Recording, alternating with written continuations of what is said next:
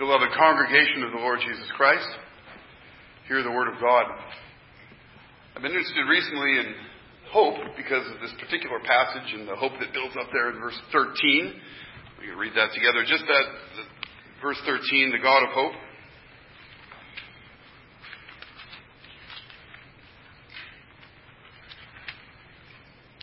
May the God of hope fill you with all joy and peace in believing so that by the power of the Holy Spirit you may abound in hope. Hope is an interesting thing. Hope to explore it a little bit this morning. I just watched this documentary and have seen some other stuff and read some stuff over the course of maybe the past couple months on a soccer team, a young soccer team made up of boys between 11 and I think 14 or something like that in, in uh, Thailand, up by Chiang Rai that after a soccer practice back in 2018, you might remember that, that's almost five years ago, which is basically ancient history. Uh, didn't happen in the last five minutes, who cares, right? But anyway, it did happen almost five years ago. And this soccer team, there were 12 boys, and then the coach, after a soccer practice, went down into this, this vast cave system where they play, they play there all the time. But in the monsoon season, that cave, those caves flood out. And as the, as the team of 12 was down there, uh, two and a half miles from the cave entrance in this enormous, vast cave system. Uh, the rain started to come, and it started to flood. The waters poured into that cave, and suddenly they were trapped. They were trapped in this cave with the water unable to leave in the darkness of a cave two and a half miles underground from the cave opening. Twelve boys, one man. What terror. What horror. Think of it. Think of that kind of situation where you're trapped in the darkness Think of, you think of being an adult trapped in the darkness with 12 boys, which has its own layers of horrors, but even the boys themselves. Nobody in there, nobody in there is feeling good about the situation that they're in. And it's a hopeless situation. What do you think? You're so deep into this place, people don't even know where you are. They found the bikes at the cave entrance, so the boys must be in there, huh? And ten days later, ten days later in the darkness, lights popped up in the water. And there were two guys that had swum through these caves, these miles of, of water and caves, and pop up, and they said they could smell them before they could see them or hear them. But the lights pop up, and can you imagine that light? Can you imagine sitting there for 10 days, and then suddenly lights come out of the water, and there are two men saying, Here we are, and here you are. We found you. Well, that's just the beginning of the entire problem of getting them out of there. But after 10 days, brothers and sisters, they were found light emerging in a dark place, a glimmer of something glorious to come. When those lights came up in the water, do you think hope sprung to their hearts? Do you think they felt differently having seen those lights come out of that murky, nasty water? You better believe they did. Hope is important.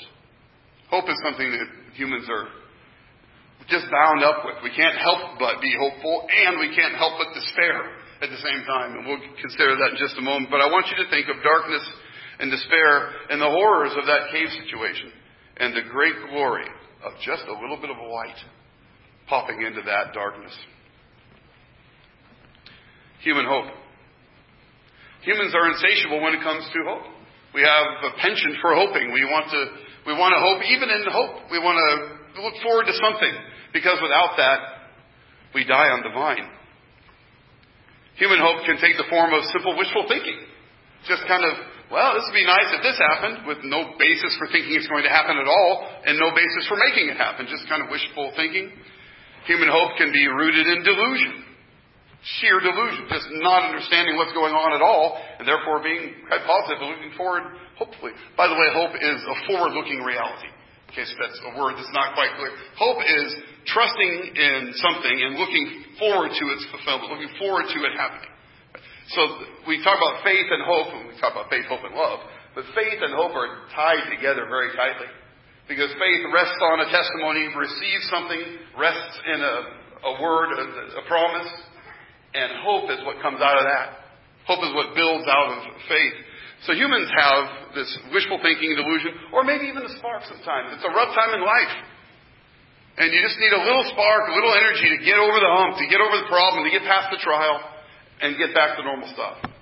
Everybody needs that sort of thing. We don't really want delusions. We don't really want wishful thinking. A spark of hope to get through things is very nice, but we need more than that. Because the problem is, we kid ourselves. We lie to ourselves so that we can have hope in the moment, even though the hope is unfounded. And that you can see with the wishful thinking and the delusions in particular. Hopelessness, Christians, a real sense of hopelessness. No hope. Nothing in the future. Nothing in me to look forward to. Nothing for me to grab onto. That hopelessness is like rot to the soul. It's like death. God has come. In fact, He's called here the God of hope.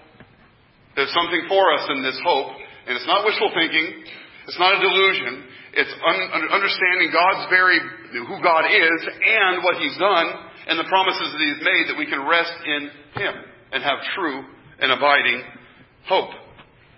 Hopelessness and the death of rot, or the, the death rot that goes with it is something I think that infests plenty of people. Christians included, but certainly out in the world. Because at a certain point you, if everything means nothing, then you mean nothing. If everything's going nowhere, then you're going nowhere. And pretty soon that rots out the soul. It's hard for people without, it's exceedingly hard for people without hope to move forward. And I think a lot of our friends in the world, a lot of our friends even in the church, are find themselves right there, hopeless, without something to look forward to, without something to rest in that's going to occur that they can, they can believe and look forward to. So hope is needed. Hope is needed. Hope that doesn't disappoint. Now we live in a fallen world. All the things we rest on, all the things that we do and, and, and pull together in this world fall apart. That goes from relationships. Relationships don't stay the same. Through the years, people change, relationships move, people die. You'll die, right? Everything's going to change that way. So we need something that's constant and, and rooted, not something that's transient and fallen. We need hope that doesn't disappoint and therefore, we need hope that's beyond this fallen world. We need hope that's rooted in something beyond the fallen world that we exist in, because the fallen world won't give us enough foundation to actually have hope as humans, beyond just the mundane and the temporal, the things of, this life, but no true hope. Hope that doesn't disappoint is hope that is eternal. And sometimes, sometimes that light in the dark means rescue and gives hope and the gospel, Christian, the gospel, the preaching of, the declaration of Jesus Christ and his crowned rights as the King of Kings, as the Lord of Lords and the ruler of the kings of earth, that declaration is like that light shining up into that cave. It's the light of hope. It gives people something now they can grab onto and look forward to because Jesus Christ is theirs. Jesus Christ belongs to you by faith and you to him and that is true hope. So hope is like that light in a dark place. Hope that springs from the eternal, unchanging fount of the true and living God. And that's what I want to declare to you this morning. So look at the text that we have in front of us and see that indeed it is light in a dark place. This world is a dark place. It's full of wickedness. It's full of wicked people. It's full of sorrow. It's full of even people who are seeking good things find we don't get good. This world's a hard and dark place. Christ has come to redeem it with the light of hope, the light of the gospel. For God himself is the God of peace, and the God of hope. Verse 13. May the God of hope fill you with all joy and peace in believing. The God of hope. So clearly the idea of, a, of a encouragement a forward looking encouragement is something that God gives. It's not quite something that God shares with us or has the same way we do. God doesn't need cheering up. Right? God doesn't need to, uh, to be hopeful or else he's going to die on the vine like us. He, he is the God of hope because he gives it. Right? He, he is hope and he gives it to us. We hope in the unchanging, eternal God. He is the God of hope because he ministers that to his people. And indeed gives it generally, I think, to the whole world in little ways, but gives it to us in Jesus Christ in an eternal and significant way. So God is the God of hope. He is the one who gives hope. So Christian, do you find that you need more hope? You could do with, with a, a fuller measure of these things? Then ask. God knows how to give good gifts. He knows how to give the Spirit without reproach to those who ask. He doesn't give a scorpion when we ask for an egg, uh, and so on. He knows how to give good gifts. Ask, Christian. Put it on your list. Put it on your prayer list. Seek the Lord that you would have hope. And these other attributes that we see flow from it in this text as well. God is the God of hope who fills. Who fills you, he says. Now, what's a filling? Now, I can think of that cave filling with water.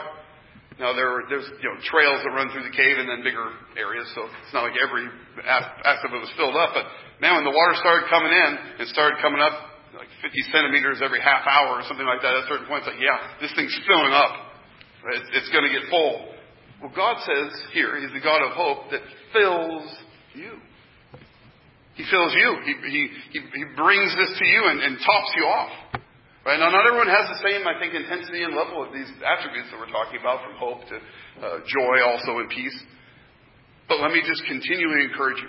Seek the Lord. Ask for these things. God, give me hope. Give me joy. Give me peace in Christ Jesus by the power of your Spirit as we go. God is the one who gives and He fills. The scriptures say, James says, He gives to all liberally, as freely, without reproach. So it is God who fills. He fills us with all, not some, right, in the text, all joy, all peace. He fills us with all joy and peace. You can see this is this is language that wants to shoot very high. Not anything, yeah, you know, he gives us a trickle of, of hope here, a little bit of joy, a little bit of peace, and sometimes we are that way. We don't have much joy. We don't have much peace and therefore we don't have much hope. But God says, fills us with this. He is the God of hope who fills us with all joy and peace. When you think of the word joy, what comes to mind? Probably happy feelings, gladness, maybe frivolity, something along those lines. How about we think of joy as gladness and cheer without perversion and excess? Gladness and cheer, these happy things of life, without perversion, without excess. Right? A holy joy. And God is full of holy joy, and He fills us with all of it here. So joy is one thing. I think that's a kind of bubbly, happy gladness. But peace, on the other hand, you might think of peace as merely a cessation of war or a cessation of conflict. You know, bringing peace is making sure that the, you know, the, the arguments and the fighting dies down. True enough. But the word peace in the scripture, and particularly as it connects to the Old Testament, shalom, the word shalom, doesn't mean just a cessation of uh, antagonisms. It means a wholeness and a health in life. Right? A, a peace or shalom is a fully integrated, well balanced, satisfactory, satisfying life, a healthy life. So peace, not just a lack of conflict, but wholeness and healthiness in life. And so when the grace and peace is often uh, you know, a greeting and a blessing to the people of God, the grace of God, His kindness, His undeserved goodness to us, and peace, the effect of that, of the wholeness of our lives being brought into conformity with Him. Being brought into relationship, right relationship with God and with each other. Having a life that is well organized and satisfying, not just to our fleshly appetites, but before God. But God is our satisfaction. And so therefore, rightly to God is satisfying. I think it's John Piper who says that God is glorified in us, something along these lines, as we are satisfied in Him. God is our satisfaction. He is our joy, therefore He gives us all joy. He is our peace, our integration, our wholeness, our health, in the largest sense, is, is in God. He gives these gifts to us. How does he give them, though? Let's read that, those words again. May the God of hope fill you with all joy and peace in believing. In believing. All of this, dear brother, dear sister, all of this has to do with you believing. Resting in Jesus Christ, trusting Christ, taking Christ at His word, taking all the promises of God and saying they're yea and amen in Christ Jesus, and He's mine and I'm His. And by saying all of them are yes and amen in Christ Jesus, this is what we mean. Jesus Christ was born. He lived a glorious, perfect life obeying the law of God and was murdered on the cross. He went through a kangaroo court in the middle of the night and was sentenced to death and was put to death on a Roman cross. He died and was buried, and on the third day he rose again from the dead. Never to be conquered by death again. Victory over death, victory over Satan, and then return to his Father's right hand then to pour out the Spirit to build his church, and here we are. And he will come again with glory to judge the living and the dead. This is the gospel of Jesus Christ. That is the good news. That is the very basis of our faith. We rest on Christ and His work. We often talk about the person and work of Christ. The person is who Jesus is. The God man. Truly God, truly man, one person forever. But His work is giving Himself up to death for His enemies. That He should make us His friends. Indeed, His very family. That's the good news we have all joy and all peace in believing, which is to say, in Christ Jesus. That's where all the joy is. That's where all the benefits of God are for us through that life giving flesh and blood of the God man who came and gave himself for us and whom God raised up on the third day. We have, Christian, every basis for joy and for peace in the finished work of Jesus Christ. Indeed, the finished work and the declaration of it is light in a dark place. It's the light of God saying, I have eternal life. And He's calling you to it. Come and get it. Don't despise Christ. Don't despise the gospel. Don't be so attracted to the world that you want those things out there. But come to Christ and die. Just like He has died. And be raised to newness of life with Him.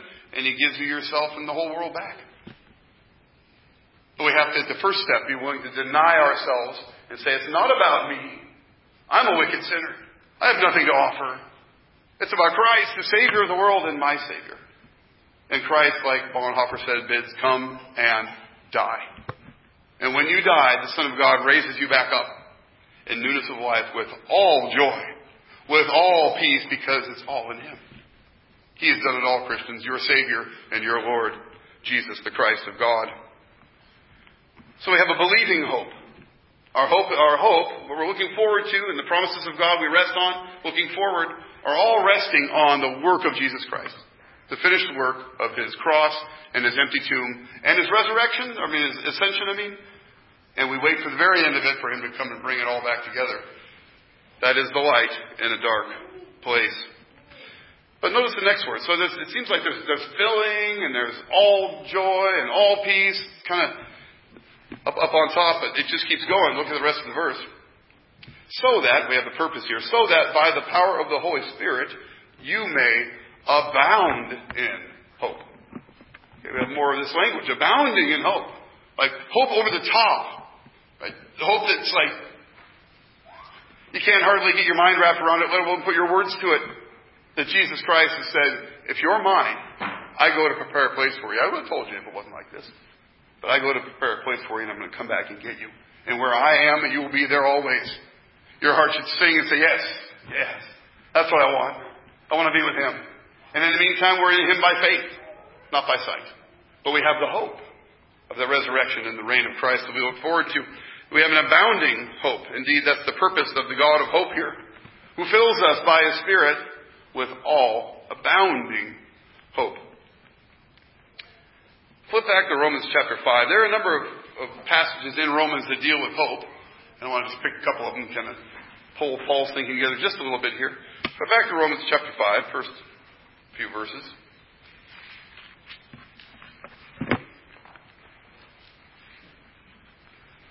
Therefore, since we have been justified by faith, we have peace with God through our Lord Jesus Christ. Through him we have also obtained access by faith into this grace in which we stand. And we rejoice in hope of the glory of God. Not only that, but we rejoice in our sufferings, knowing that suffering produces endurance, and endurance produces character, and character produces hope. And the hope, and hope does not put us to shame. It does not disappoint because God's love has been poured into our hearts through the Holy Spirit who, uh, who has been given to us. So we see a number of themes here that are similar to our own, which is this work of God is giving, giving hope, and it's by His Spirit that He gives it. All the, all the connection to Christ we have in faith is filled out by the work of the Holy Spirit. We're connected by Christ to Christ Jesus by the work of the Spirit, and all, all the blessings, all the benefits of Christ are given to us through the work of that Holy Spirit as well, including hope. Now, he says there's this gift of hope, but it's contrasted to what? What happens after the hope here? Trials. Right? Hope works when it's hard. Right? Hope doesn't really work when it's not hard. We're reading G.K. Chesterton on this, where he talks about these faith, hope, and love all as um, uh, all as mysteries that work in strange ways. And he says, you know, the only time hope is actually hope and works as hope is when it's hopeless. Right? When the situation is such that there is no hope, that's when hope is powerful. That's when it comes in and, and, and does its job of moving us forward and lifting our heads. It comes in trials. And he says, trials produce endurance, endurance produces hope. And what about hope? It doesn't disappoint. Because the love of God is poured out into our hearts, there's a baptismal reference, by the Holy Spirit. Right? We're baptized into Jesus Christ. His love is poured out into us. Therefore, we have hope. We can endure. We can deal with the trials because we have the promises of Jesus leading us forward in front of our eyes. And hope like that does not disappoint, for the Holy Spirit guides us in Christ. Flip over a couple chapters to chapter 8.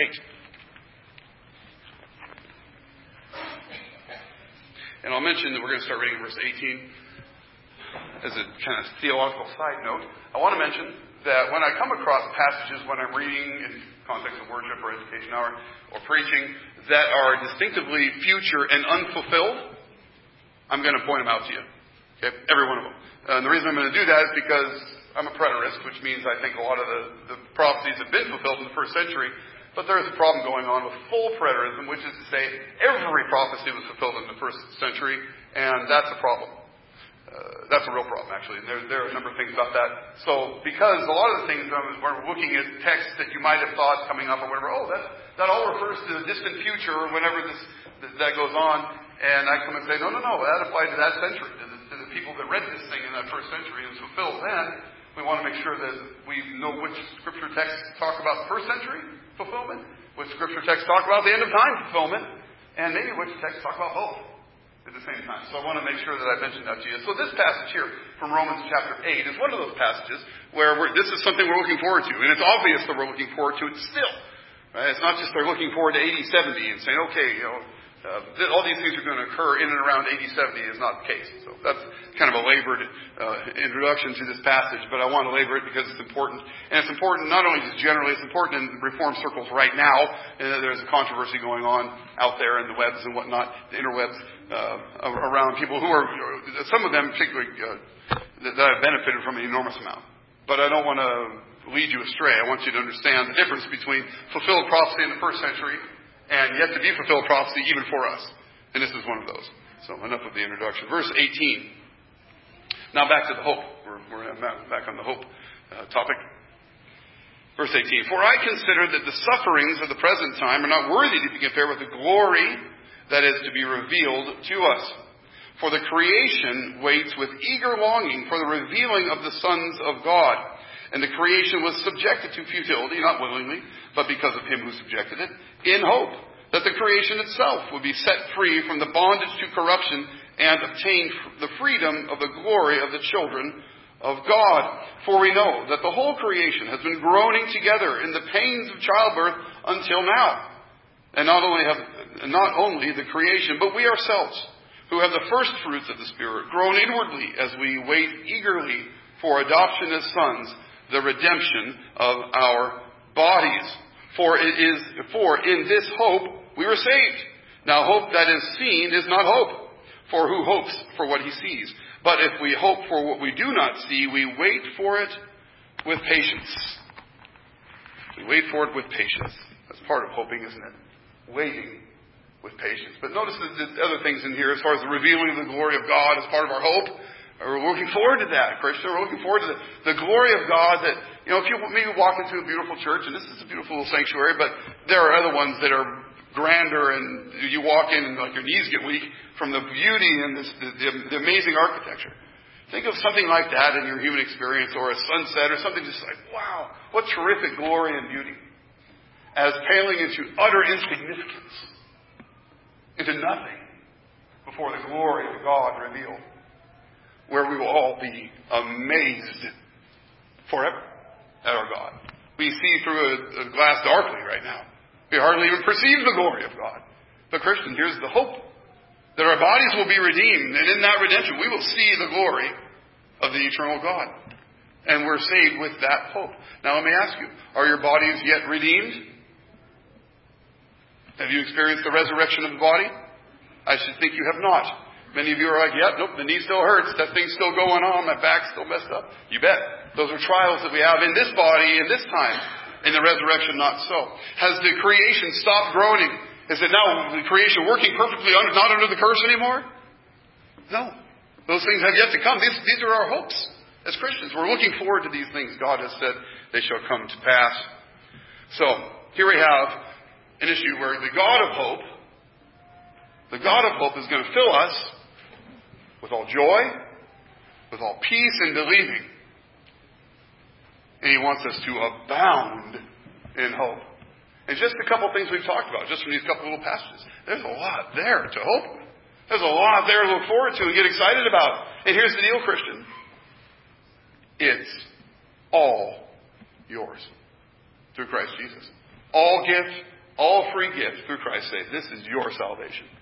This is your gift. This is your eternal life in Christ Jesus. And remember, abounding hope is not fledgling hope. Abounding hope is not a trickle. Abounding hope is something great indeed. Abundance, Christian, is not famine. You have a God of hope who gives you an abundance of hope in your life. And that, Christian, if you can see it, if you can open your eyes by the Spirit of God, the power of God in you, that's what's going on here in the text too, then I think things like depression and things like despondency and things like despair and things like the horrors that we feel when we're scared, all those things kind of come into a different light. Because we have the God of hope who says, You must abound in hope through Christ Jesus. You have so much to look forward to. You have such an inheritance coming. Now here's the trick. Seeing that. Believing that. Rejoicing in it. Being excited about what that is, as opposed to just being excited by the mundane. The things we have. A new device. A new pair of shoes. A haircut. Whatever. And these things are great. Great for new devices and shoes and haircuts. But they aren't your inter- eternal inheritance laid up for you in Christ Jesus. For you to abound in hope as a believer. And if you abound in hope, you're something different in this world than the darkness and the despair and the false hopes and the delusions that are out there. You see how that works?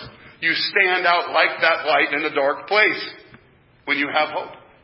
Even when you can look around at the political situation or some, in, in some tragedy down here in Nashville, for instance, if you can have hope in those situations, you're like a bright light standing in the darkness. The Spirit of God shining in you for others to see. And as Peter says, they're going to ask about the reason for the hope that's in you. 1 Peter 3, go read it. And you should be ready to give an answer. And it's not because, you know, I just got a good disposition. I have a sunny disposition and things just work out well for me. Uh, it's not a reason for the hope that's in you. Maybe God's given you a sunny disposition. Maybe He hasn't. Either way, your faith is rooted in Christ, who's been raised from the dead and has promised these things to us. And you have this basis of abounding hope that should shine for everyone to see and say, what's going on with that one? Why is he so hopeful? Why is he so, not just cheery and bubbly and make everyone's day terrible because they're not cheery and bubbly? Not that sort of thing.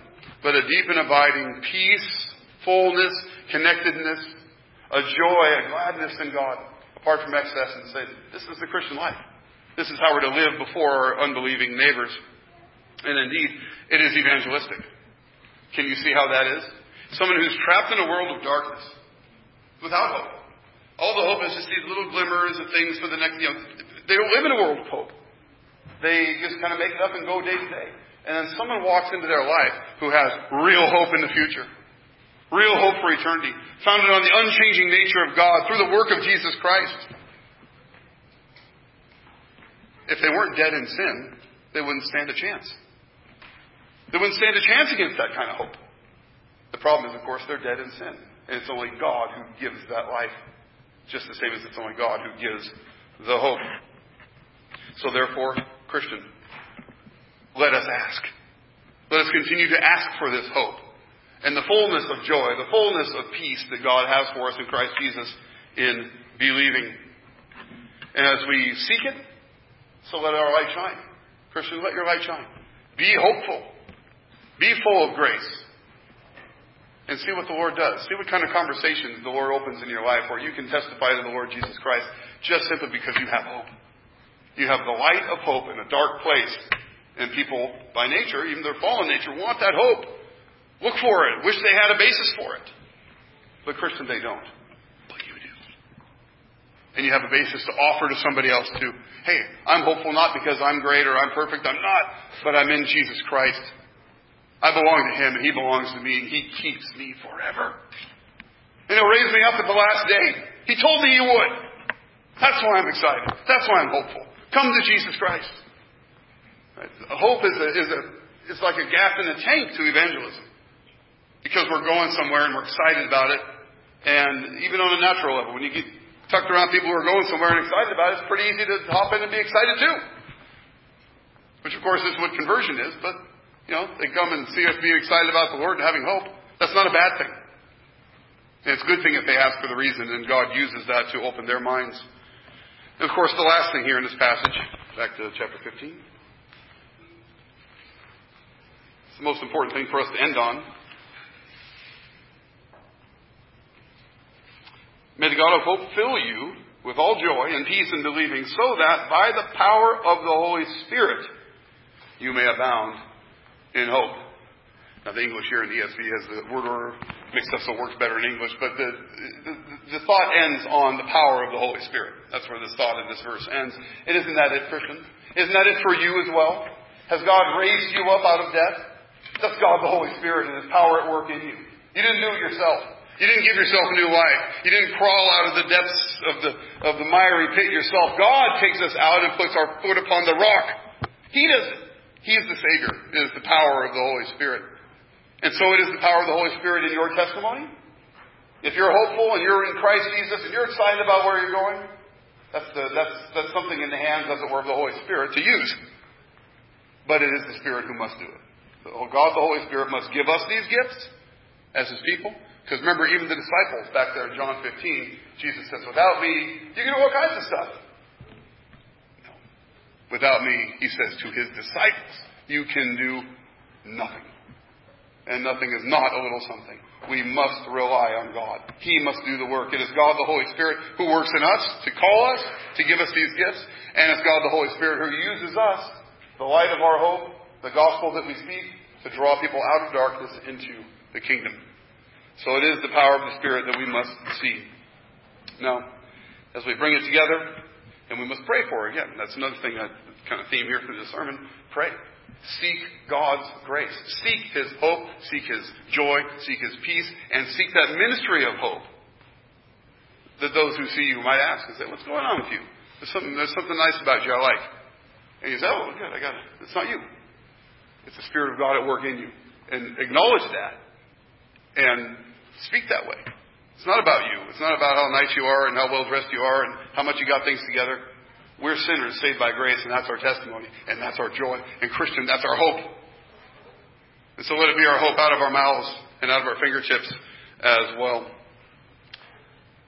So then, as far as hopelessness, the world in darkness, and our light in that darkness, take yourself back to that cave, that long, deep cave, and these 12 young boys, 11 to 16 maybe, and that one man trapped in there. The hopelessness of the dark. And then the lights popped up. And in their hearts, hope was kindled. There's hope now. It's not just 10 days down here in the darkness without any food or anything else. Suddenly there's hope. And just like those boys, and if you go and figure out what they did, it's mind blowing from that point how they got them out of there. Um, I'll leave you to explore that with with, uh, with appreciation. But that light was just is a spark of hope. But they had a lot of struggles to go through still. A lot of things they had to do to get those boys out of that cave. But that light came and gave them the hope of that deliverance. It's the same for us. The light has come. The gospel is here. Jesus Christ is crucified. He was raised from the dead. He rules over all the nations of the world. There's the light. Now, we have all the rest of the struggle until we finally get home. But we do that struggle. We participate in it in hope. Because God has promised us good things in Christ Jesus. He's promised us salvation. He's promised us eternal life. He's promised us that we'll be with Him. Oh, Christian, let your heart rejoice in it. Let your hope be kindled so that you can put one foot ahead of the other and continue on this journey. We can do it together until we go home. We can struggle together. We can hope together. And if your hope's low, come to me and I'll help you out. If my hopes run low, I'll come to you and you can help me out. Knowing that this is the God of hope who ministers these things, who fills us with all joy and peace and believing that we should abound in hope by the power of the Holy Spirit. Amen.